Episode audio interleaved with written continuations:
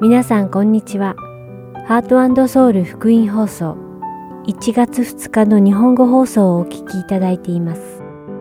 このシーズンは聖書を一緒に読みましょう。アリゾナ・フィニックス JIBC ヤソ牧師によるグランドキャニオンの彼方からイスラエルの王たちをお届けします。では、聖書を一緒に読みましょうをお聞きください。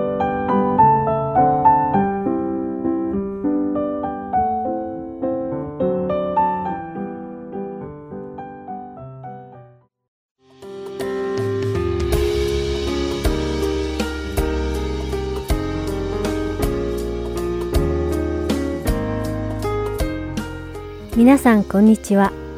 聖書を一緒に読みましょうのお時間です。お相手はダイヤモンド優子がお送りします。前回まで39週間もの間、この聖書を一緒に読みましょうでは、新約聖書の使徒の働きを読んできました。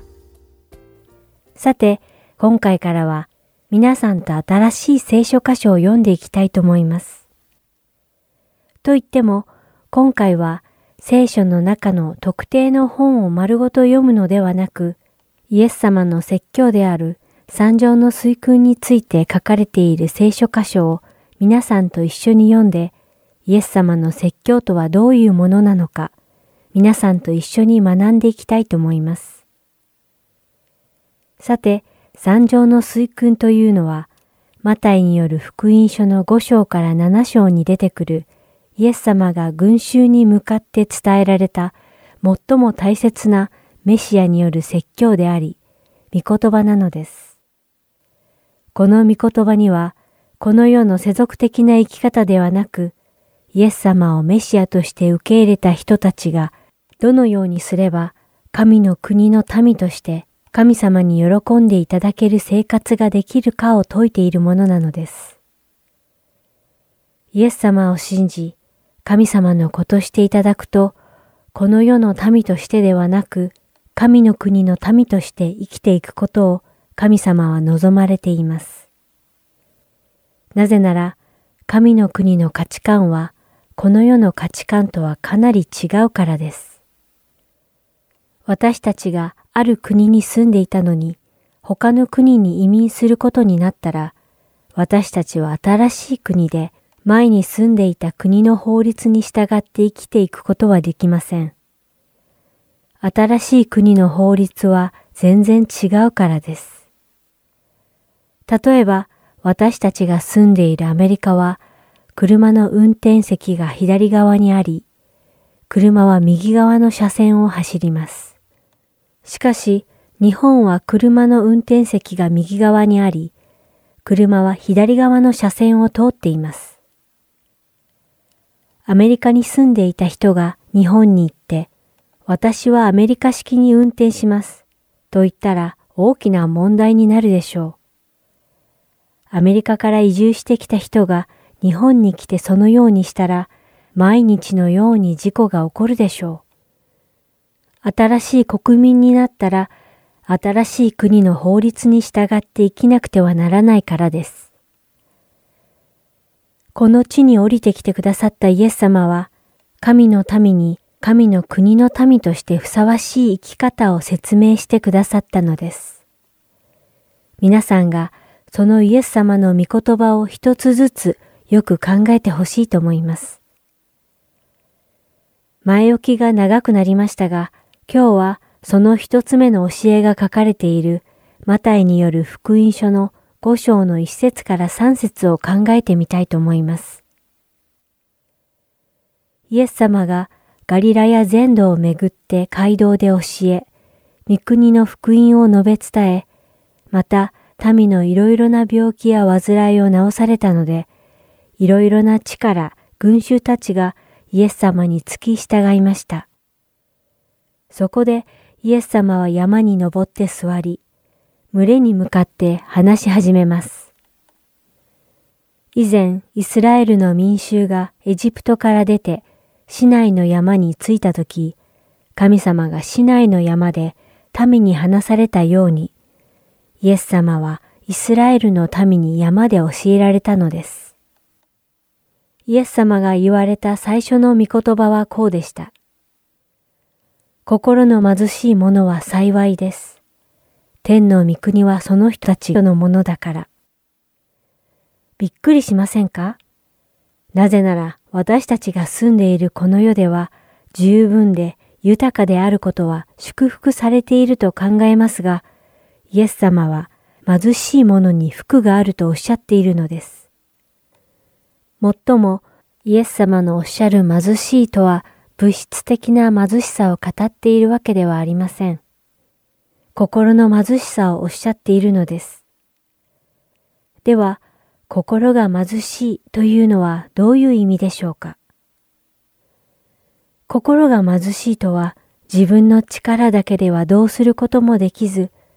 他人の助けを借りなければならない状態にいることを意味します。ですから、心が貧しい人というのは、自分が自分だけの力で生きていくことができず、誰かの助けが切実に必要であるということを悟って、それを求める人のことを言うのです。そして、そのような心が貧しい人は、神様を求めるようになります。このような人は、神様の助け、導きなしには生きられないと悟っているからです。よって、心の貧しい人はいつも神様に頼り、神様の導きや手助けを望み、神様の恵みの中で生きる努力をするのです。そしてイエス様はそのような心の貧しい人には福があるとおっしゃっているのです。神様なんていらない。人生は自分の力で切り開いていくものだ。という人ではなく、自分の無力さを悟り、神様により頼む人には福がある。とイエス様はおっしゃっているのです。いかがですか？番組をお聞きの皆さんは、福がある人でしょうか？心が貧しい人にこそ天国が与えられます。ですから、私たちが心の貧しい福がある人になることを祈ります。それでは、マタイの福音書5章1節から3節をお読みして、今日の聖書を一緒に読みましょう終わりたいと思います。この群衆を見て、イエスは山に登り、お座りになると、弟子たちが身元に来た。そこでイエスは口を開き、彼らに教えて言われた。心の貧しい者は幸いです。天の御国はその人たちのものだから。今日の聖書を一緒に読みましょう。三条の水訓編はここまでです。お付き合いいただきありがとうございました。お相手はダイヤモンド優子でした。それではまた来週お会いしましょう。さようなら。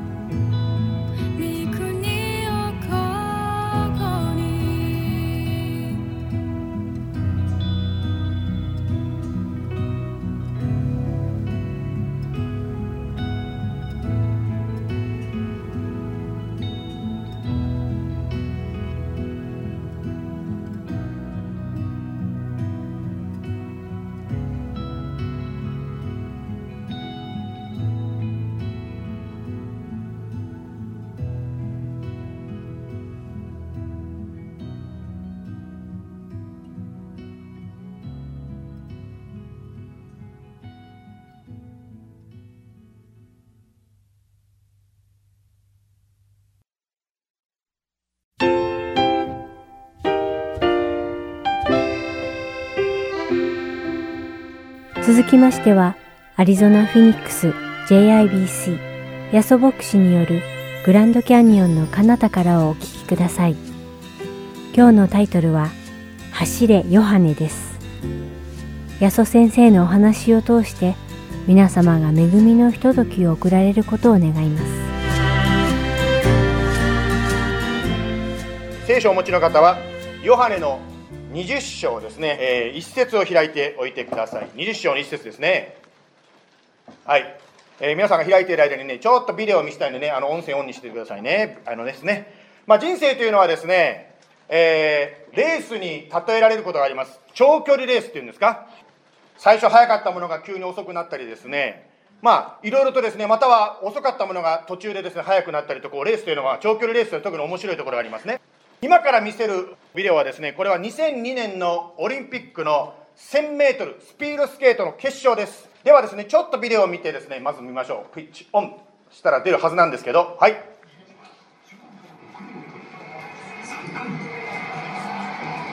はい、5 people ね、ですかね。5 people ですね。Last person is very very slow ね。ちょっと、too far, too far. So one, two, three, four is a kind of lineup. Oh, four people slide and then five people pass. あのまあね、アポロ・オノとかのこの驚いた顔がまさかって感じですよね。5番目で全然ですね、距離があった、遅れてた人がですね、こけなかったから勝ったという、まあ、ラストマンスタンディング、最後まで勝てた、ね、立てた人が勝ちというですね、なんか人生のこう教訓があるような気がいたします。やはり人生というのはですね、こう派手にですね、こう進んでいる場合もあるかもしれません。しかしあなたがですね、ちょっとこう遅れているとですね、あ、私はダメかなと思ってしまうことがあるかもしれません。しかし、最後の最後までですね、立ち続ける人が勝つことができる。なんかすごいいいメッセージがあるような気がいたします。今日はですね、このヨハネのですね、20章の1節から読んでいきたいと思うんです。今日はですね、この話をそのまま使うよりも、ここに出てきた登場人物の、まあ、ヨハネという人がいるんですけど、ヨハネという人、彼の人生を中心にしながらですね、いろんなヨハネとかいろんな人の名前を取り出していきます。ですから、スモールグループでですね、ヨハネの20章詳しく学ぶと思うんですけど、今日はですね、20章ちょろっと触れた後ですね、いろんな人の人生を見ていきます。今から出てくるこのヨハネを中心とした人たちの人生から、人生のレースで勝つ5つの秘訣についてですね、学んでいきたいと思います。まあ、5つありますけども、その中でですね、どれか1つですね、イエス様があなたに語っていることがないかなと思って聞いてみてください。はい。ではですね、20章の1節から読んでいきましょう。週の初めの日にマグダラのマリアは朝早くまだ暗いうちに墓に来た。そして墓から石が取り除けてあるのを見た。2節それで走ってシモン・ペテロとイエスが愛されたもう一人の弟子のところに来ていった。誰かが墓から死を取っていきました。死をどこに置いたのか私たちには分かりません。そこでペテロともう一人の弟子は外に出て墓の方へ行った。二人は一緒に走ったがもう一人の弟子がペテルよりも早かったので先に墓に着いた。まあ私最後のこの4節見てて面白いなと思いました。2人が走ったらですね片っぽのが速かった。勝ったっていう感じこれを書いた人はすごくハンブルな人だなと私は思うんですけどというのは自分の名前を書いていない。ペテロとは書きましたね。ペテロともう一人の弟子というふうに自分の名前をごまかして書いてあります。しかしまあ誰かと言いますとヨハネの福音書を書いたヨハネのことであります。まあなんでヨハネの方が早かったのかなとか思ってしまいますがしかしまあはっきりと分かることはヨハネの方が年は若かったんです。はい。ですからまあ若いっていうのは普通ですね。まあ早いわけでございます。例えば私と息子が走ると多分息子の方が勝つと思うんですね。多分ですよ。多分です。まあもちろんですね。年齢が若いからどうこうというよりもですね、ちょっと最初のポイントとして考えたいと思っていることがあります。つまりですね、この若いということはですね、年が若いということよりも、心の持ち方であるということなんですね。例えば、年を取っていてもですね、心が若い方がいらっしゃいます。若くても年を取ったような方も心の持ち方の方もいらっしゃいます。つまり、ここで言いたいことは、今日のポイントですね、5つのこと言いますって言いましたけど、最初のポイントは何かと言いますと、若さというのは、心の態度から生まれてくるということです。例えばですね、吉脇にですね、カレブという人が出てきます。えー、このカレブという方がですね、吉脇の14章の10節でこう言いました。今や私は今日でもう85歳になります。どうか今、主があの日に約束されたこの産地を私に与えてください。この中で85歳以上の人っているんでしょうかね ?85 歳以上の人、この中にいない？あれ？マークさんは ?85 歳以下？ああ、OK、he's hiding とにかくですね、まあ、85歳のカレブはですね、難しいことに挑戦させてくれと言ったんです、ここで。まあ、マークさんは、まあ、多分ね、カレブよりもやえー、若かったということにしておきますけども、まあ、カレブよりも若かったかもしれないけれども、彼はですね、マークさん、今、新しい外国語を学んでるんです。今はですね、スペイン語も学んだし、日本語も学んだし、ね、もちろん英語も学んだけども、今、中国語を学んでらっしゃるんですよね。ね、もう本当にですね、新しいことにチャレンジしようとするその心、本当に若いですね、マークさんはね。またですね、まあ、恵美子さん、まあ、恵美子さんのね、私たちのためにも祈ってますけども、恵美子さんはですね、お孫さんのお世話とかワンちゃんのですね、ケアでも忙しい。思わずですね、ちょっとゆっくりしてくださいとこう言いたくなります。しかしですね、座ってテレビの画面ばかり見ていくんではですね、若くても老けてしまうわけです。つまり若さというのは年齢ではなくて心の在り方、態度であります。ですから今日の話をですね、このまま話をヨハネの話に深っていきますけども、私は関係ない、若くないから関係ないと思わないでいただきたいと思います。さて、ここで出てくるヨハネの福音書のヨハネというのはですね、まあ、イエス様に愛されていた弟子だというふうに書いてますね。例えば13の23でもですね、弟子の一人でイエスが愛しておられたものがイエスの右側で席についていたと書いてあります。まあ、ヨハネですね、イエス様に愛されていた弟子だと書いてありますけども、最後の晩餐の時にイエス様のそばにいたと書いてありますね。そのヨハネが、ヨハネの福音書をこのように書いて締め切りました。はい。どう書いたかというと、一番最後ですね、ヨハネの福音書の21の25で、イエスが行われたことは他にもたくさんあるが、もしそれらをいちいち書き記すならば、世界も書かれた書物を入れることができないと私は思うとヨハネを書きました。まあ、イエス様の人生をですね、記した福音書を書いたのは実はヨハネだけじゃないんですよ。あとの3人のうちのじゃあどれがヨハネなんだということになるんですけども、はい。実はですね、もう一人、ヨハネという名前の人で別の福音書を書いた方がいらっしゃいます。人の12の12を読みますけども、こう書いてあります。ペテロはマルコと呼ばれているヨハネの母マルヤの家に行った。そこには大勢の人が集まって祈っていた。はい、ここで使徒の12章の12節に何て書いてあったかというと、マルコと言われているヨハネがいたと書いてあります。ということはですよ、ヨハネの福音書を書いたヨハネという人がいました。マルコの福音書を書いたマルコと言われているヨハネがいたわけです。非常にややこしいですね。ですからまあ、マルコの福音書を書いたヨハネというのは、まあ、ヨハネ・マルコというふうにですね、2つの名前をくっつけて言われることがありますが、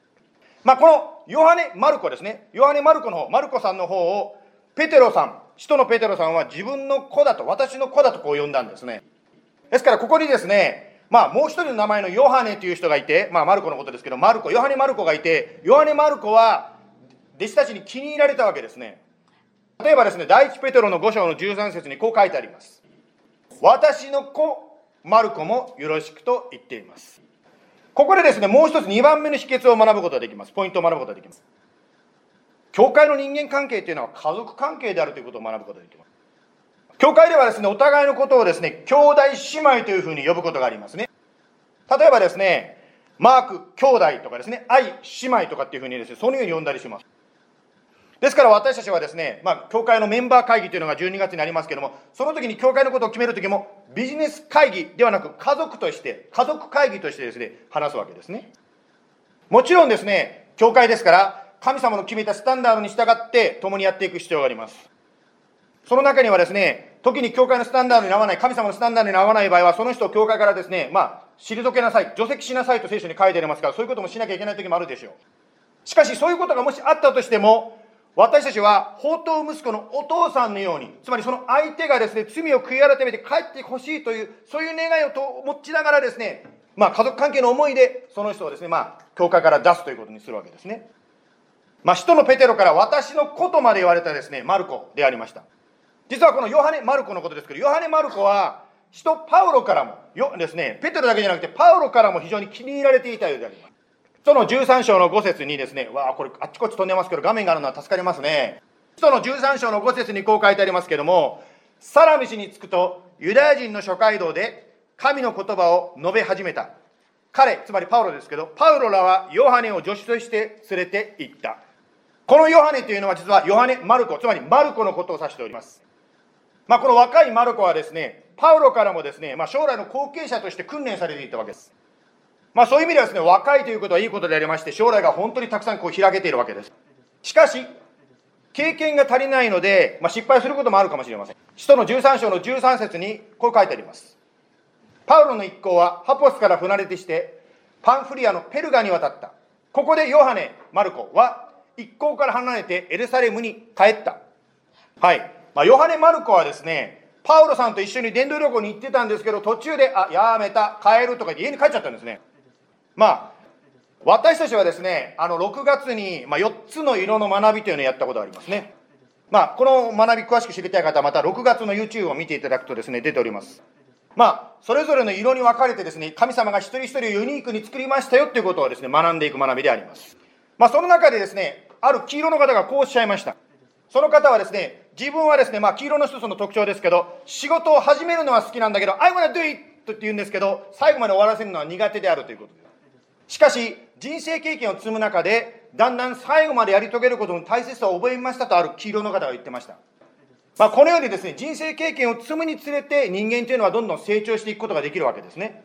これは年が若くあってもなくても変わらないかもしれません。さっきも言いましたように、心という、あの、若さというのは心、年齢ではなくて心の持ち方だと言いましたよね。ですから先ほどマークさんの例を具体的に出しているマークさんは今でも新しい言葉を学ぼうとしている。つまり私たちは何歳になっても成長することができるということであります。ですからいろんな経験を通して私たちは成長していくことができます。ある方はですね、恋愛や仕事に失敗した方がいらっしゃるでしょう。今日は本当にマシュルさんが素晴らしい証しをしてくださいましたけれども、彼女の本当に過去の辛い経験がですね、今の希望につながっているわけです。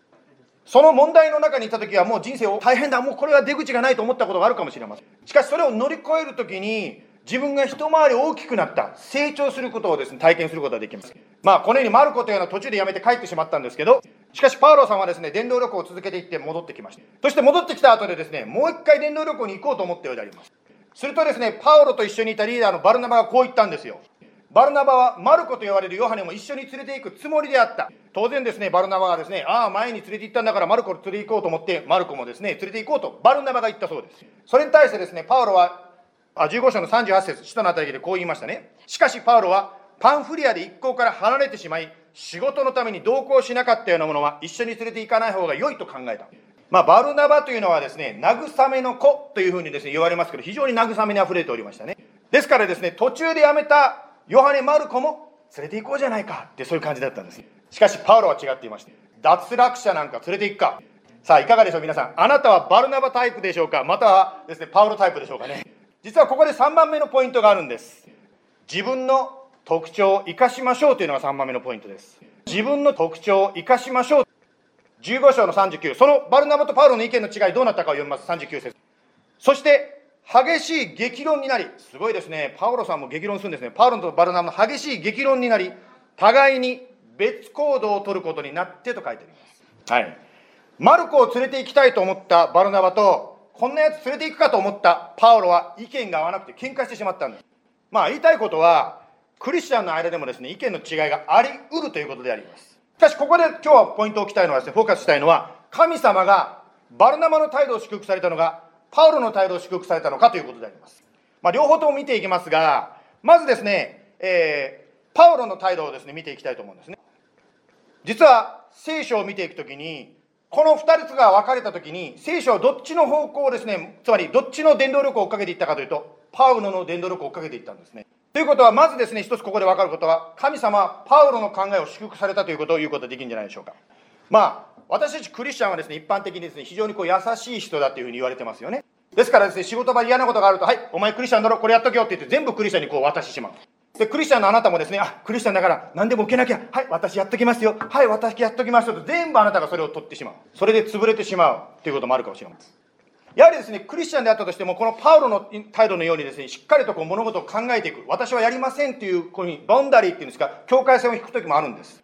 まあ、そのようにですね、まあ、神様はパウロのその厳しい態度も祝福されたということをここで見ることができます。ある時ですね、あの私は別の州でですね、あのちょっと教会のエアコンかなんか壊れたのでですね、修理屋さんを頼みました。で、当然ですね、教会ですから、頼むならクリスチャンのカンパニー頼むと思って、クリスチャンのですね、修理業者に頼んだんです。で、来てくれてですね、直し始めたんです。しかしですね、なかなか話、仕事が進まないんですね。しかし困ってしまったんですね。今度日曜日礼拝のエアコンまだ治ってないじゃないかということで。まあ仕方ないからですね、じゃあ別のカンパニーに連絡しようと思って別の会社に連絡しました。その来てくれた人は明らかにですね、クリスチャンじゃなさそうな方が来たんですね。しかしですね、仕事をしっかりするんですね。連絡するとすぐに返してくるし、非常に仕事もですね、的確に時間通り終わらせてくれたんですね。ですからそのことを考えるときに、パウロのような、こうした厳しいように見えるかもしれないけど、きちっと守るという姿も神様が祝福されるんだということをここから学ぶことができる。しかし、この後で見ていきますけども、最後のポイント、5番目のポイントに見ていきますけども、神様、バルナマの姿勢も祝福されたんですね。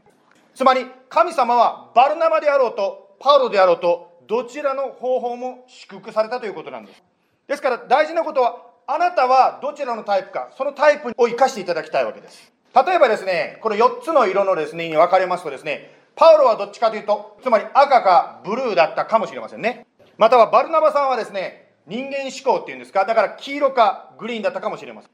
言いたいことは、神様はそれぞれの特徴のある人それぞれの場で、それぞれの状況の中で用いられるという、両方つまり必要だということであります。これが3番目のポイントですね。自分に与えられた特徴を生かしましょう。これが3番目のポイントであります。はい。4番目のポイントに行きたいと思いますけども、4番目のポイントはですね、冷静に考えましょうということです。イエス様がですね、十字架にかかる前に、ヨハネ・マルコがこんな行動をしました。はい。ちょっと読みますけど、マークはこんなことしましたね。マルコの14章の51節ある青年が素肌に天布を一枚まとったままでイエスについていったところ、人々は彼を捕らえようとした。すると彼は天布を脱ぎ捨て裸で逃げた。はい。これも名前を隠して書いておりますが、大体皆さんご想像つくと思うんですけど、マルコは自分のことをですね、さりげなくある青年と騙して書いて、ごまかして書いてですね。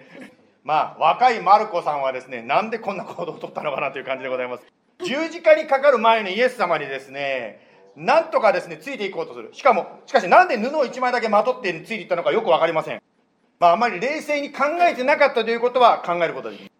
もう落ち着いて考えないと、すっとですね、行動に移してしまうと、こういうことになってしまうこともあるかもしれない。まあ、先ほどもですね、あの、本当にね、献金の時にですね、幸子さん祈ってくださったように、今の世の中っていうのは本当に私たち、もう揺り動かされて、心が揺り動かされる世の中ですよね。まあ、センセーショナリズムに先導されてしまってる、支配されてしまってる世の中であります。あるクリスチャンがですね、コスコに行きました。そしてですね、コスコでですね、いろいろ売ってるものを見るとですね、あの、フィクションのですね、本のセクションに行ったんですね。そこにですね、聖書が置いてあったんです。そしてまあ、聖書がフィクションのセクションにこう置いてあった。そこでですね、彼はそれを写真に撮って、まあ、ソーシャルメディアに載せたんですね。するとですね、それを見たクリスチャンたちが怒っちゃったんですね。コスコは聖書をフィクション扱いしてる作り話扱いしてるとクリスチャンたちがどんどん怒り始めました。間違って置いてあった聖書をですね写真撮ったらそれがですねどんどん炎上してですねとうとうコスコのボイコット運動にまでなってしまったそうです。まあそういうことを通して逆にですねクリスチャンたちがこうがまあ周りから変にですねあまり証にならなくなってしまう。つまり事実関係を調べないでデマだけがどんどん盛り上がっていってしまった。この前もですね私たちがですねあのコスコに行ってですねトイレットペーパー買おうと思ったんですよ。そしたらですね、私たちはですね、あ、自分たちの家族の分買って、買ったわけですけど、あ、そうだ、教会にも買っとこうと思って、もう一つボーンって買ったんですね。ボーンと大きいのが乗っかって、そのうちにボーンとですね、コスコがトイレットペーパーが2段にこう乗っかったんですね。だんだんですね、それをですね、なんかパリクってるモードが周りが鳴り始めちゃったんですね。店員さんが走り始めたんですね。待ってくださいトイレットペーパーは一人一つだけでお願いしますって言ってて、すごくなんか急に争い、争いになってしまった。私もですね、ああ、しまった、争いをですね、私もなんか火をつけてしまったかなと思ってしまったんですけど、まあ、それでちゃんとですね、トイレペーパー返しておきました。一つだけにしましたんで。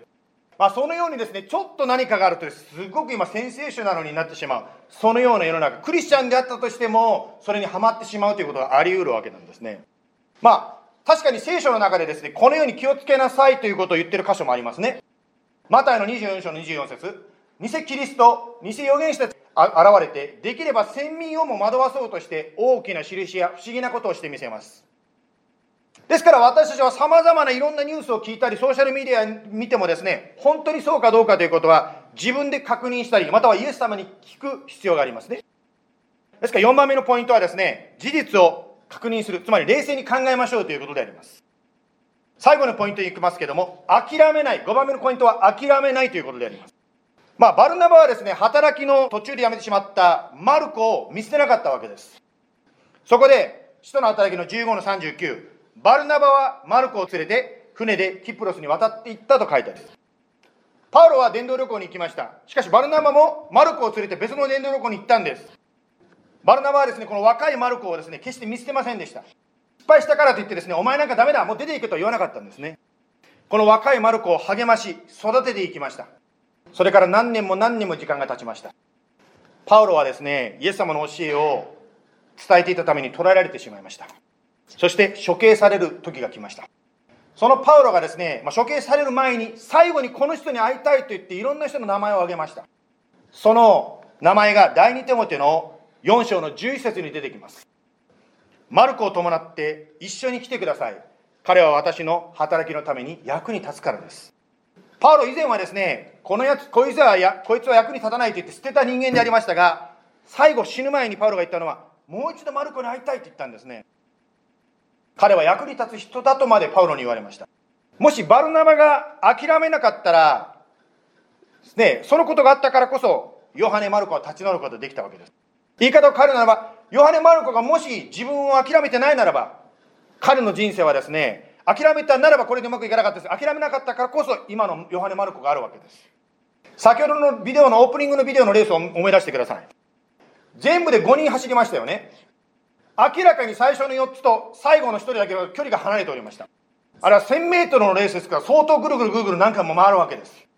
どうですか ?5 番目、あなたがもし5番目だったとして途中でですね、これは勝ち目がないや、やめたと思ったらどうなっちゃうでしょうか？この金メダルはなかったわけです。彼が諦めずに最後まで走り続けたために、彼は南半球ですね、南半球に最初の金メダルをもたらしたそうです。ですからこそ私たちも諦めないでイエス様についていく必要があります。今日はヨハネという名前のつく人を中心にですね、様々な人生を見ながらですね、人生のレースに勝つ5つの秘訣について学んでまいりました。復習しますと、若さは心の態度から生まれてくる。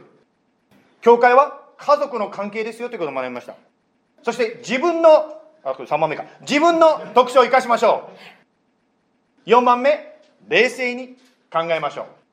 そして最後に諦めないということです。ではお祈りしましょう。イエス様は私たちの人生の中で走ってる途中、一体この先どうなるのかということを思うことがあります。今日マシェルさんが明かしてくださったように、もしマシェルさんとまたご主人のチョンさんが諦めてたら、この素晴らしい美しい子供さん生まれなかったかもしれません。しかし彼らはもう本当に苦しくてももう5年とおっしゃいましたけど、本当に何年も何年も食らいついてイエス様に祈り、また自分としてできることをしてきました。それと同じように、私たちの人生も最後になるまで分かりません。今はうまくいってないかと思っても、必ずまた最後にイエス様が全て働いて益としてくださった時が来ます。ですから私たちは今できることを一つ一つ行っていきます。あなたは今私たちの周りで起こっていることをよくご存知で、その中に私たちを置いてくださいました。ですから私たちは一日一日あなたに聞きながら歩んでまいります。もし今日この話を聞いている方の中で、まだイエス様を死んでない方、今日がその信じる日であります。もし、この瞬間、イエス様信じたいと思う方がいたら、一緒に私と一緒に祈りましょう、今。私と一緒についてきて祈ると、イエス様を信じる祈りをすることができます。では、イエス様すでに信じている方も含めて一緒に声を合わせて祈りましょう。私についてきてください。イエス様、私の罪のために十字架にかかって死んでくださって感謝いたします。あなたを信じます。私をどうぞお救いください。私の人生を導いてください。あなたが私を受け入れてくださって感謝します。イエス様の名前によって祈ります。アメン。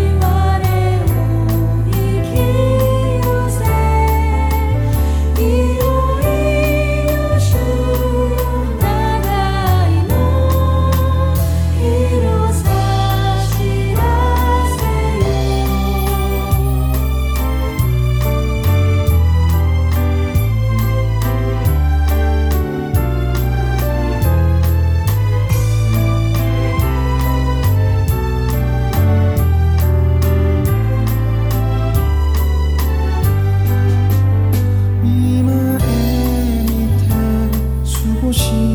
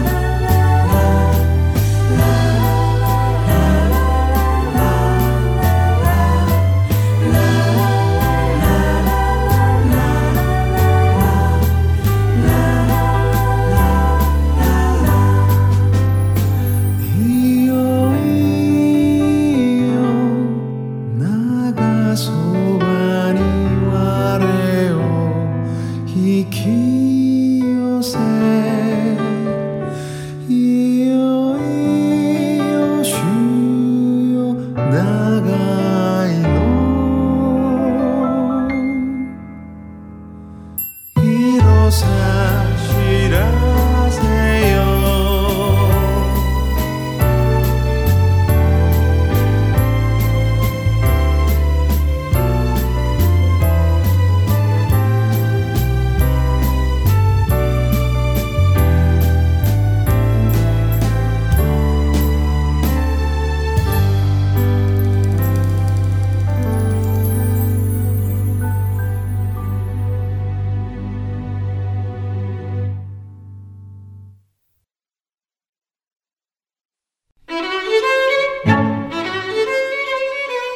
トソウル福音放送では日本語放送だけでなく英語によるキッズプログラムも毎週放送しています。お子様にぜひ福音に親しんでほしいとご希望の方には無料 CD を送付しておりますので CD ご希望の方はハートソウルオフィス602-866-8999までお電話をいただくか heartandsoul.org at gmail.com heartandseoul.org heart.org.gmail.com heartandseoul.org.gmail.com までメールにてお知らせください。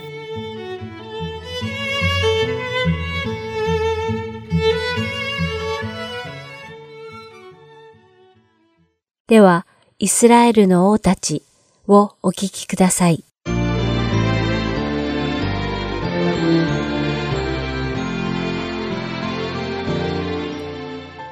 皆さんこんにちは。イスラエルの王たちの時間です。お相手は横山勝です。さて先週は北イスラエル王国二代目王ナダブについてお話ししました。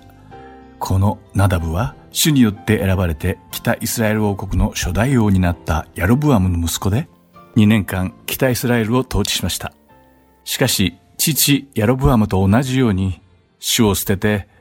主の見前で悪を行い偶像崇拝を行ったために主の見怒りに触れて最終的にナダブの代でヤロブアム家は根絶やしにされてしまったことを学びました。そして今回はそのナダブ王の後に北イスラエル王国の王となった馬車とエラに関して学んでいきます。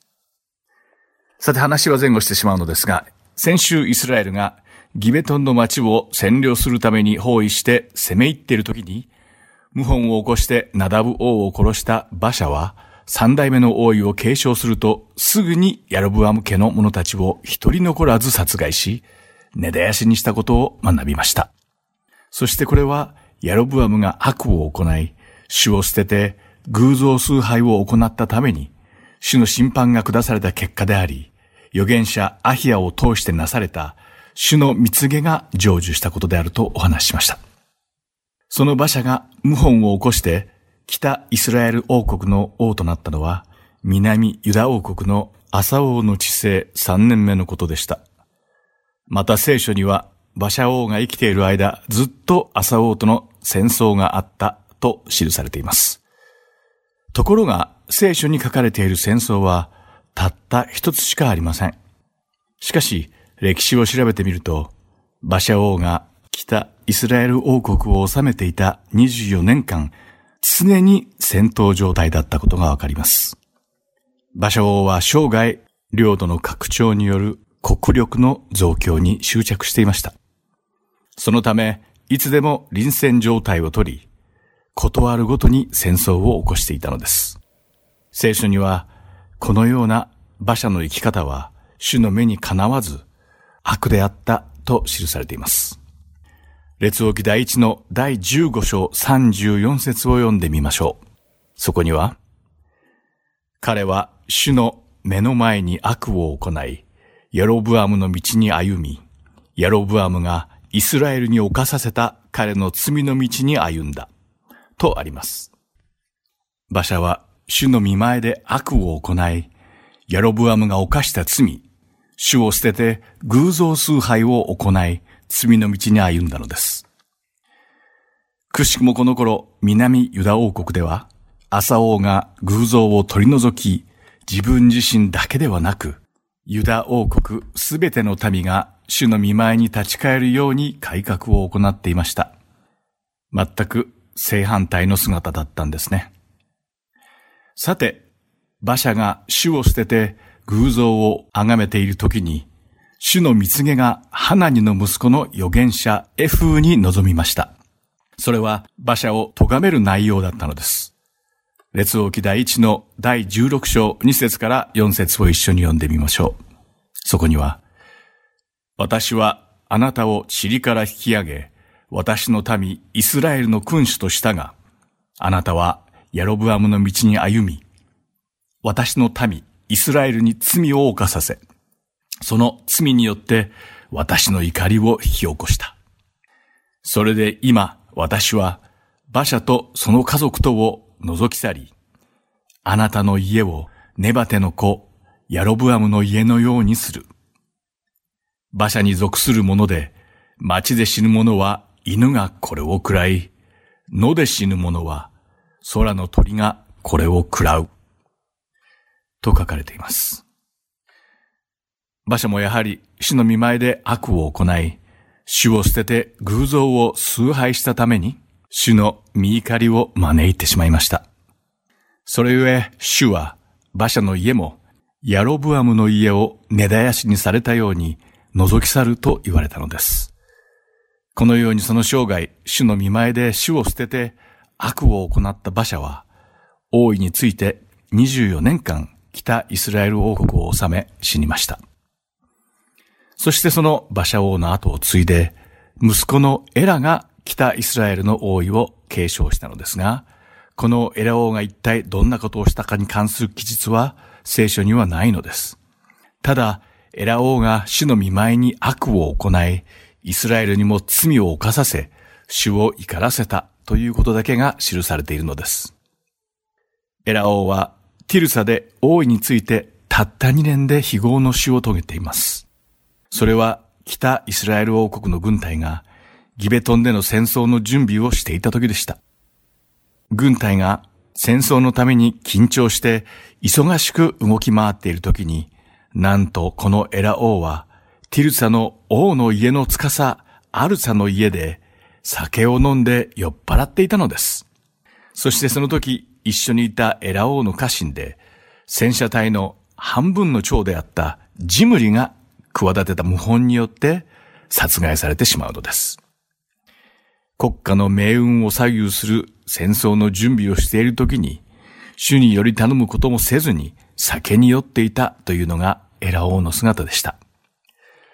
この姿を見ても、このエラ王が主を捨てて罪の道を歩んでいたことがわかります。そしてそれは取りも直さず、ヤロブアムの時と同じように預言者エフを通して主が告げられた預言が成就したことに他ならないのです。列王記第1の第16章11節から13節を一緒に読んでみましょう。彼が王となり、王座につくとすぐ彼は馬車の前科を打ち、小わっぱから親類、友人に至るまで一人も残さなかった。こうしてジムリは馬車の前科を根絶やしにした。預言者エフーによって馬車に言われた主の言葉の通りであった。これは馬車のすべての罪と、その子エラの罪のためであって、彼らが罪を犯し、また彼らがイスラエルに罪を犯させ、彼らの虚しい神々によってイスラエルの神、主の怒りを引き起こしたためである、とあります。馬車とその息子エラは、主の見前で悪を行い、罪を犯しただけでなく、イスラエルにも罪を犯させたので、主の懲らしめを受けたのです。主を捨てて、その見前で悪を行った馬車王朝も、ヤロブアム王朝と同じく主の見怒りを引き起こし、主の懲らしめを受けて、馬車王朝の26年目に馬車家はことごとく根絶やしにされてしまったのです。ヤロブアム家に続いて馬車家も主の見怒りに触れて滅亡させられてしまいました。北イスラエル王国はこの後一体どうなってしまうのでしょうか。この続きはまた次回イスラエルの王たちでお話しします。今日も最後までお付き合いいただきありがとうございました。また来週お会いしましょう。お相手は横山まさるでした。さようなら。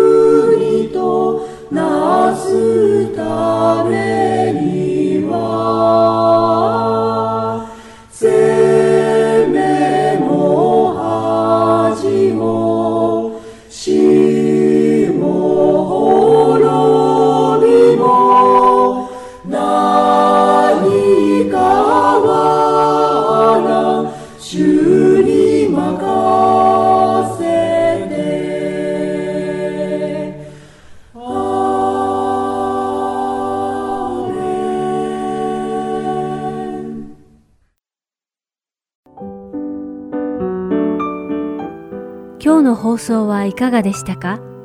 最後までお付き合いくださりありがとうございました。また来週お会いしましょう。